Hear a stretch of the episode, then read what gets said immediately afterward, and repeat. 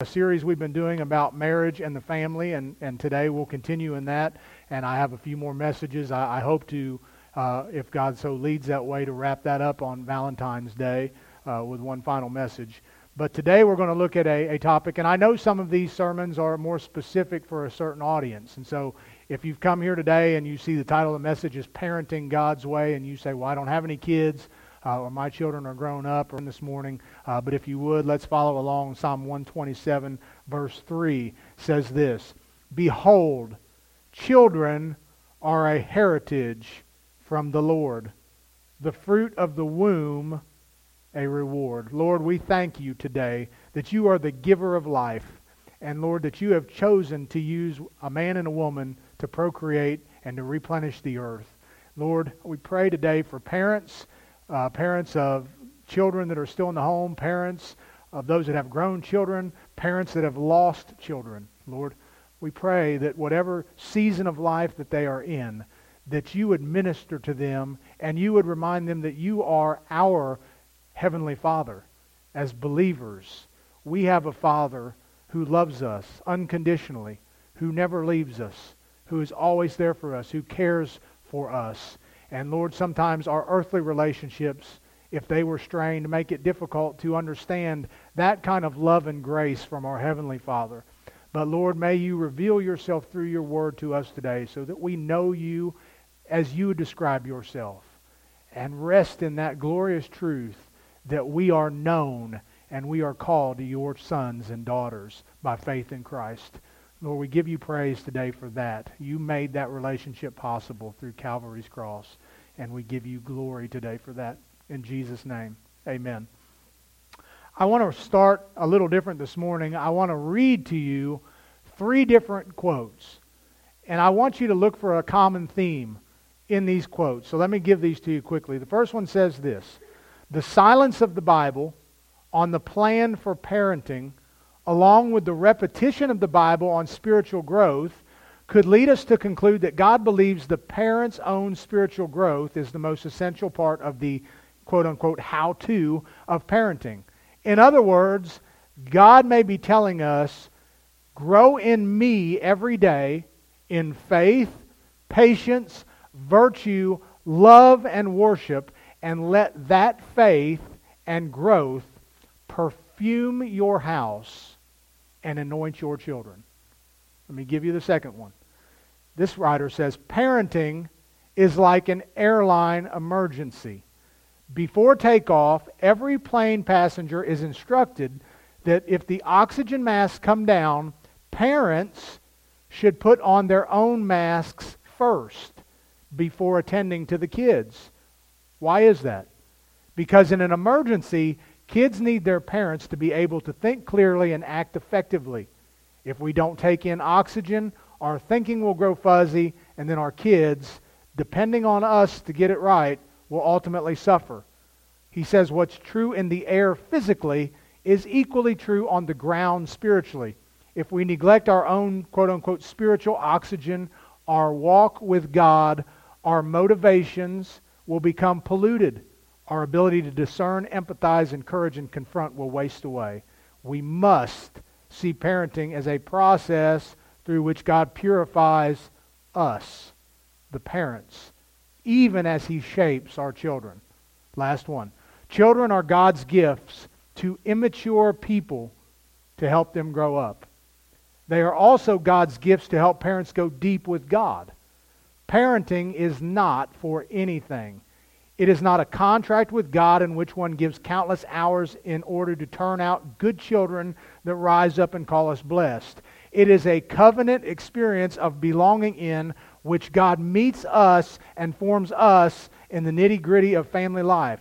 The big question in the end is not how did the kids turn out, but how did the parents turn out.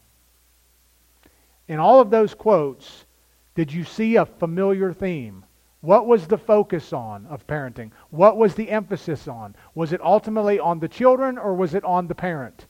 It was on the parent. But yet, in our society today, as with so many things, that has been flipped upside down, and the home is centered now around the children. The children dictate how the home is ran, the children dictate when decisions are made and how decisions are made. Things have all been shifted around, and we see that attack on our families. And sometimes it's so subtle in something like this that we don't even recognize it. We see the big attacks when the Satanic Temple is holding an after school club in Lebanon. We say, Boy, the enemy is attacking. That's blatantly obvious. But when things like this in our home happen, and we reverse the roles and let the children take on more responsibility than God wants them to have, and we turn parenting into simply focusing on the kids rather than becoming who God wants us to be and instilling that through our lives into the kids, the enemy has won in victory there too. But we just don't see it as clearly. We need the Word of God to help us to discern all things, not just the blatantly obvious. So I, I want us to think about some things this morning, and I want us to keep in mind that the goal of parenting, or grandparenting even, is for us to become who God wants us to be in that season of life. And through that, our children will learn as we teach them and instruct them, not just by the word and our words, but by our lives, our godly living, our example. I want to give you, as we start out, a verse of Scripture that I think is really important, even though the context of this Scripture is not parenting. I believe the theme of this verse carries into all aspects of Christian life, including our homes and parenting, and that is 2 Corinthians 5:20. It says, "Therefore, we are ambassadors." That's the word I want you to see. We are ambassadors for Christ. God is making his appeal through who? Through us. Think about just think about that for a minute. God is making his appeal through believers. We implore you on behalf of Christ, be reconciled to God. You see, sin has severed any relationship with God. If you are here or watching online this morning and you do not know Jesus Christ, you do not have a relationship with God. It is impossible for you to come to the Father by bypassing the Son. The way to the Father is through the Son, and the way to the Son is at Calvary's cross. You have to confess your sins, repent of your sins, place faith in Jesus Christ, and He reconciles sinful man with a holy God.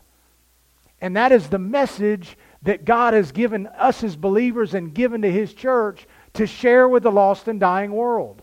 That's why the church takes some responsibility for the mess that we see going on.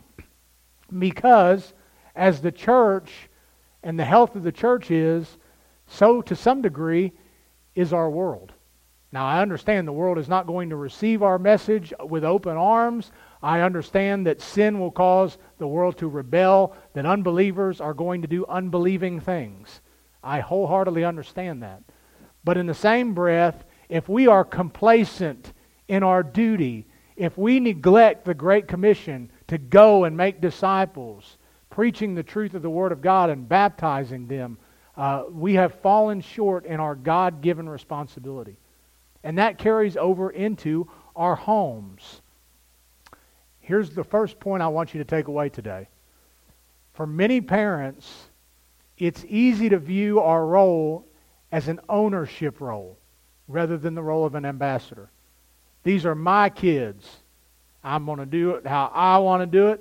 Nobody's going to tell me how to do it. Pastor ain't going to tell me how to do it. Deacons ain't going to tell me how to do it. I'm going to do it my way. There was an old singer that, that sang, I did it my way. You don't want to do it your way. If you're a believer, you can't do it your way. Your way, your way is not going to work out well for you. Um, so we've got to understand, number one, as parents, we are not owners. We are ambassadors to our children. Did you hear the language of the verse that we opened with today, Psalm 127, verse 3? What is it said? Behold, children are a heritage or a gift from the Lord. The fruit of the womb is a reward. God graciously allows us the privilege of raising children, of being stewards of His creation. And we get an opportunity to be an ambassador to them. That word means a representative. Who are we representing? To our kids, to our neighbors, to a lost watching world? We are representing Jesus. He sent us. Didn't that text from Corinthians say that? God is making his appeal through us. Now, we don't like to hear this, and maybe to a degree it's an excuse, but I think at times when people say something over and over and over again, we probably ought to take a little bit of consideration that maybe what they're saying has some weight to it. And what is the number one reason why lost people say they don't want to come to church? It's full of what? And if we're honest, I don't know that everybody's a hypocrite, but we can all be hypocritical at times. We all fail to live out our faith as we ought to at times. And I think we need to own that. I think we need to confess when we fall short of living the way that the Word of God says it is. If we come in here and, and preach and sing and, and, and act like we believe this book and then go out the rest of the week and don't live it, is our message going to be received? And ultimately, it's a black eye not just on us and our church, but it's a, it's a blow against the Lord because we are His representatives. What we are supposed to say and do should model what He wants from us. And it's the same way in our home. Paul David Tripp, I, I encourage you, even if you're not a parent, but especially if you are a parent, you need to write this down. Paul David Tripp is the author, and his book is Parenting. It should be required reading for every person, even if you're not a believer, I, I, I think, but especially if you're a believer. It should be required reading for you if you ever have children, considering having children, work with children. It's a fantastic, godly biblical book. And he says this I'm going to quote him several times. He says um, of an ambassador, it's someone who faithfully represents the message, method, and character of the leader who sent him. The message, methods, and character. So when we talk and when we live out our life to the best that we can through the enabling of the Holy Spirit, we need to try to live consistent lives. If this book says it and we say we believe it, then we ought to live it. Because faith without works is dead. I know we fall short, and when we fall short, we confess it and we repent of it. And we be honest and we ask for forgiveness if we've hurt people. Many times, our kids hurt us, but we hurt our kids. And we should never be so self righteous that we can't go to our children and say, you know what? Mom and dad was wrong. Dad was wrong. Mom was wrong. We need to be able to confess our sins to one another as well, don't we? And that includes our kids. And so we need to understand parenting, the role is for us to grow in Christ. And as a result, we model that for our kids and help them to see who God really is through His Word, but also through us as we live that out by the Spirit. That's number one. I want you to think about this also. Not only are you an ambassador, but you have a high calling. We talk about the word calling in Scriptures, that it is the call of the Holy Spirit when you're lost, you fall under conviction, you hear the Lord beckoning you to come and, and receive Christ. There's that kind of call. For those that have been called into ministry, there was a time in my life where I sensed God's calling to enter into ministry. Those are times when God is dealing specifically with you as an individual and He is speaking directly to you. He speaks to every believer through His Word, but there are times and seasons when He speaks directly to you about a situation. I shared when I sang the song last night. The Holy Spirit ministered directly to me in the season I was in. Maybe everybody else in the church has been on cloud nine, but I was down in the valley and I needed to hear that and I needed to repent of my idolatry for looking for joy in the wrong places. I needed to hear that, and God got the message through to me. And He used a human agent to help me hear that message. That's how He works. An ambassador sent me the message that I needed to hear, and then I got in His Word and got confirmation. It's really quite simple. But if we fail to send that text, make that call, take the visit, God will still get His work done. It's us that miss out on the blessing. We're the ones that miss out. God's will will still be done. He's not saying, well, I was hoping Brother George would go visit, and he didn't go, so now I don't know what I'm going to do. Everything's a mess. My whole plan, my whole plan is shot. That's not how it works. He'll use somebody else. George will be the one that'll miss out on the blessing and be out of the will of God. And so we need to understand we're ambassadors, but we also need to understand that parenting is a high calling. It is a very high calling. There are people that want to have children that aren't able to have children.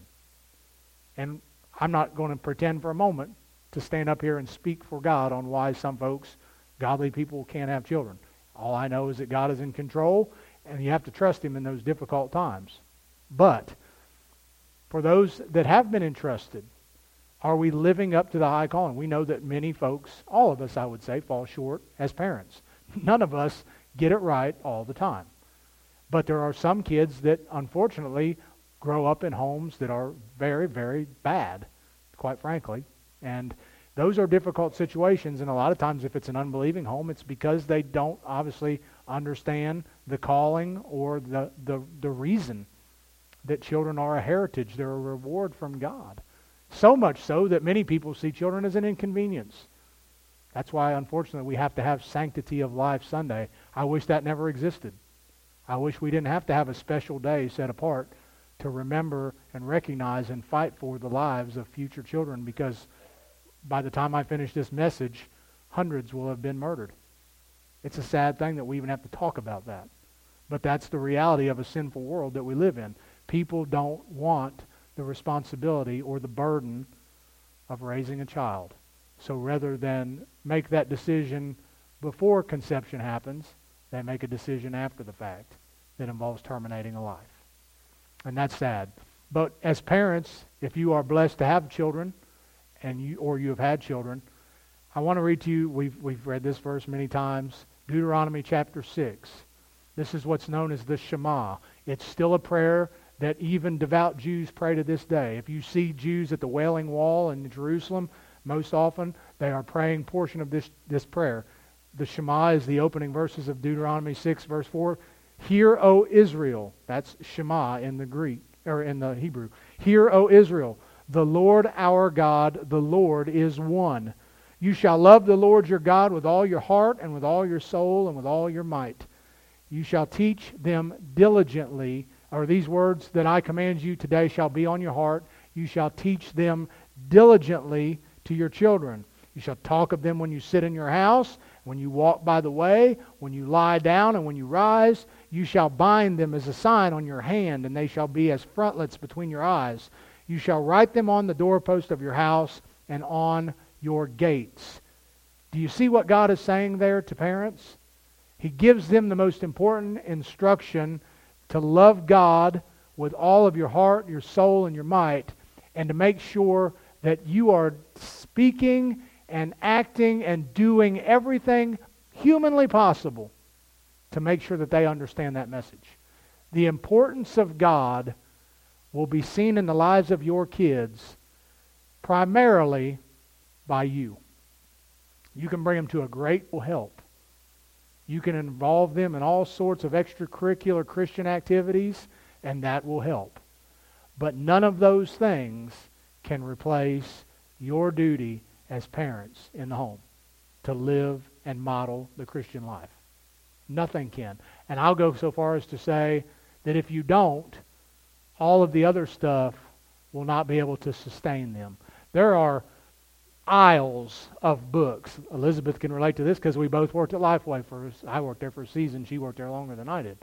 But she can relate and I can relate to the fact that there are aisles of books on many different topics and one of those topics is hmm why do kids leave church when they turn 18? I don't know how many books we need to, to answer that question. And I'm no expert, and I'm sure there are different theories and reasons. But to me, it's pretty obvious. And I'm not, I'm not picking on anybody here. I'm not picking on any church in general. But it's just an overarching theme.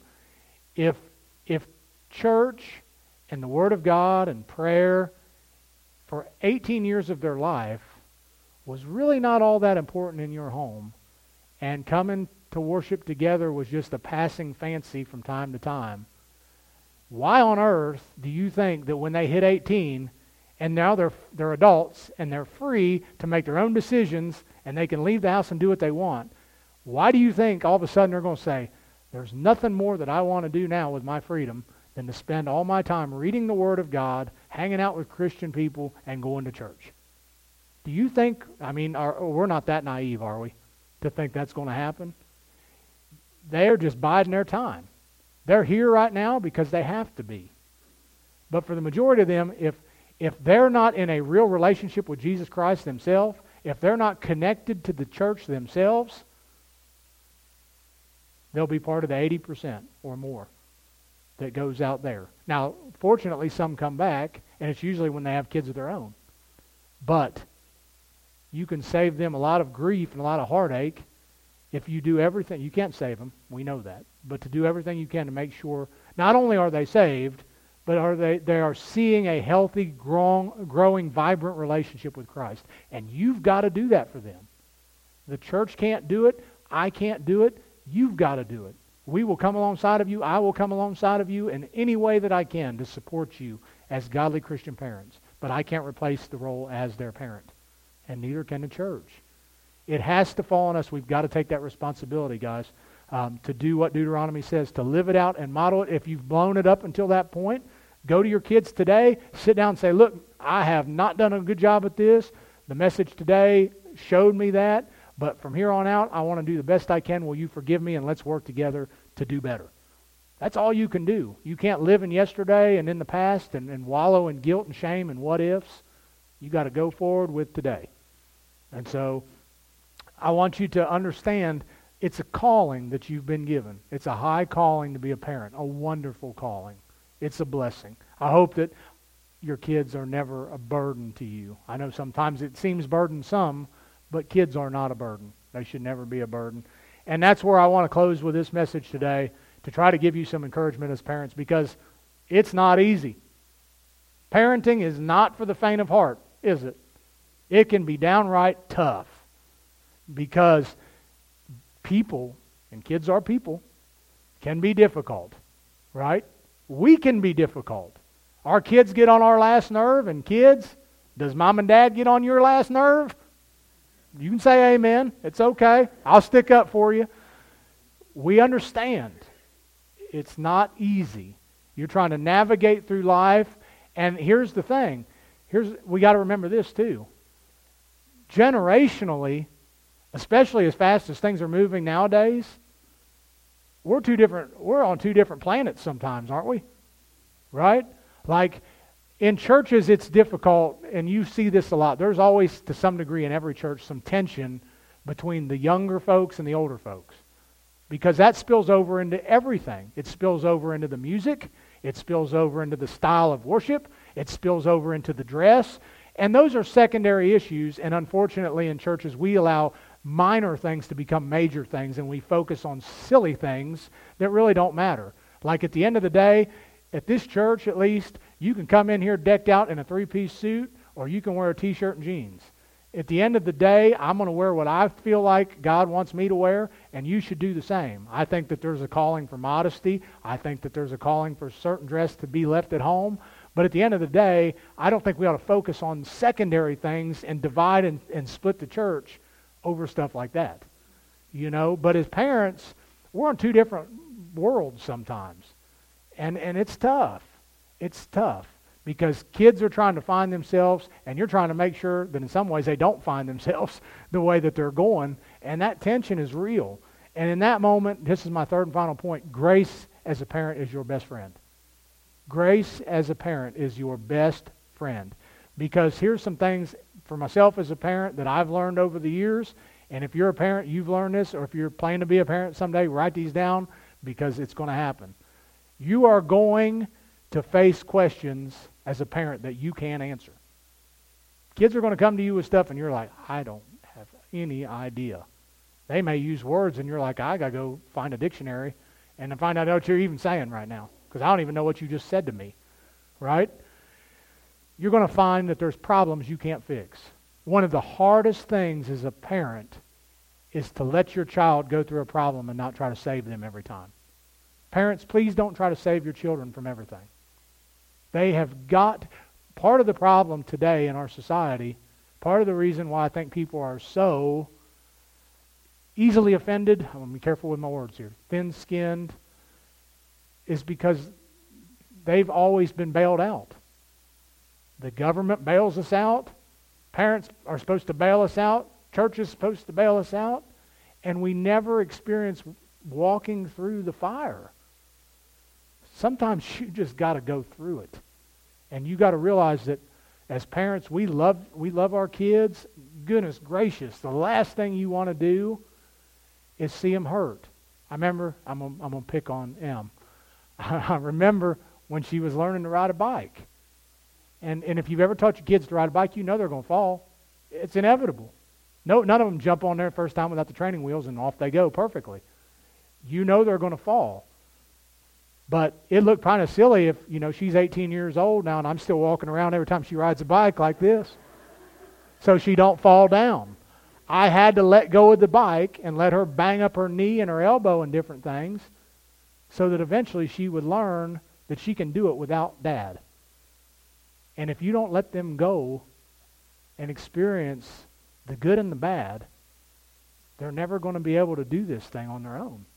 They're going to have problems, and you can't always fix that for them. You're going to face for yourself worries that the Bible says be anxious for nothing. The first time they get their license and pull out of that driveway, you read that verse and see how you do. The first time they leave for college, you read that verse. I'm not saying that it's impossible to be anxious for nothing or God wouldn't have commanded it. But I'm saying in that moment, you're going to really find out that anxiety is real if, if you haven't figured that out already. There's worry as parents, and there's discouragement as parents. It's, you're not abnormal at all if you go through times with your kids where all you can do is just cry. You are absolutely exhausted you, you're tired of fighting, you're tired of yelling, you're tired of asking, and you're just discouraged. That doesn't make you a bad parent. It makes you normal. And in all of those situations, your best friend is grace. Your best friend will be grace. Because parenting, as with any part of the Christian life, requires doing it God's way. And I want to close with this verse. 2 Corinthians 12:9. This is probably some of your all's favorite verse, your life verse. It's a, it's a, it's a wonderful verse. And I want to go through it real I want to go through it quickly, but I also want to go through it somewhat slow so that we can really see what's being said here. So Paul is writing, and he says, But he, God, okay, God said to me, Paul, My grace is sufficient. I think we all are somewhat aware of what grace is. It's, it's unmerited, undeserved favor. It's a gift. It's not something we earned or deserved, right? So salvation is by grace through faith. It's a gift that we receive simply by believing. We don't earn it. We don't deserve it. Can't work for it. God says to Paul, My grace, my unmerited favor, my free gift is sufficient. That's a great word. And I'll, I'll use it in a parenting context. Or maybe even if you're not a parent. Have you ever come in here, let's say on Wednesday nights? You come into church on Wednesday night, you've worked all day, you're wore out. You make it to church, you sit down, and here comes the kids, and they come in the room, and they're doing about 400 laps around the building, and down the hallway they go, and we're looking at them. And what do we say to ourselves? I wish I had their energy. Don't we all have said that, don't we? That's exactly what that word sufficient means. It's, it's unfailing, unending source of energy, source of strength. God says, My grace, my gift, is an unfailing source of strength for you. He goes on and says, My power, that's a supernatural type of power. My power is made perfect. It's complete. What did Jesus say? What was one of the things Jesus said on the cross? It is finished. That's exactly what this is saying here. He's saying that my power is complete, it's finished. Where? Where is his power made perfect? In weakness. In our weakness. That means to be frail and feeble. When you feel like you can't even put another foot in front of the other when you look to the Lord, His grace is sufficient and His power is made perfect in you. Man, that is a powerful verse. If you receive that and believe that by faith, and then Paul switches gears and listen to what he says. Therefore, I, Paul, will boast not in me, I will boast all the more gladly of those weaknesses. Why? So that that power of Christ may rest. That literally means to live inside of me. That's the way that Paul wants to live his life. Paul recognized that he was a weak man. He had weaknesses all over.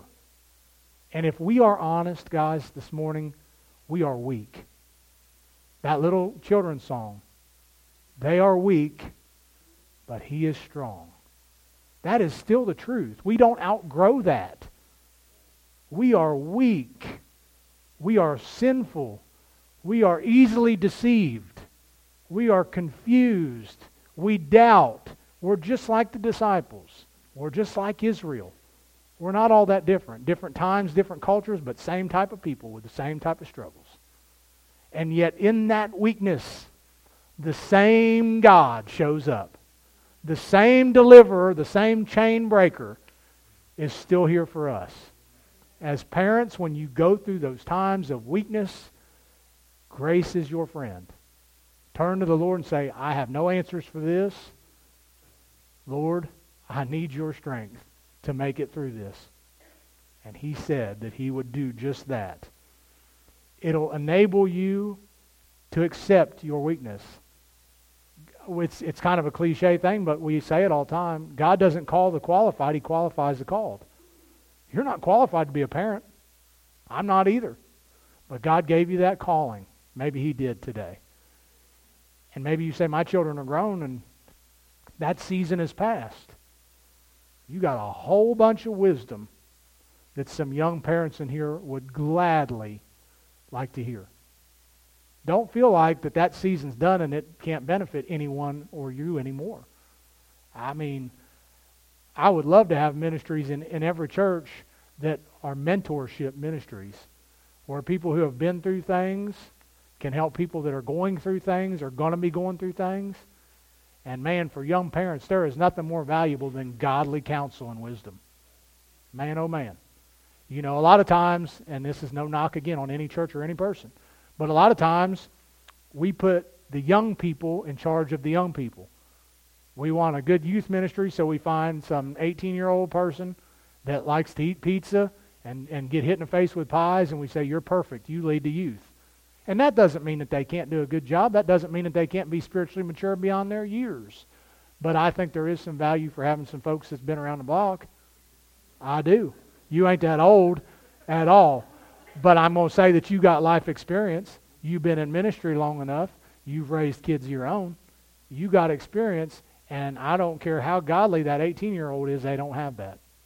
And you all will reap the benefits of having folks like that that can share those stories with you. Now, what you do with them is up to you. But they can give you the godly counsel. And I've seen them do it many times already. And I thank God for that. So today I'm going to invite the praise team to come. And I'm going to invite you as a congregation as we sing this song to think about your life, where you're at. And most of all, if anything else, maybe this parenting thing has nothing to do with you today, but your need for grace does. Your need for mercy does. Sometimes we are, we talked about in Sunday school, the hardest person to forgive sometimes is ourselves. We struggle so much to forgive ourselves. And the Lord says, I've taken all those sins and cast them as far as the east is from the west.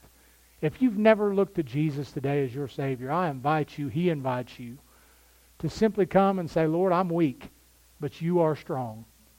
The Bible says that whosoever calls upon the name of the Lord shall be saved. And I'm a whosoever. I'm willing today to receive that by faith and give my life to you. If that's your need, whatever your need is, the altar is open. I'm going to pray. They're going to sing, and I hope you'll respond.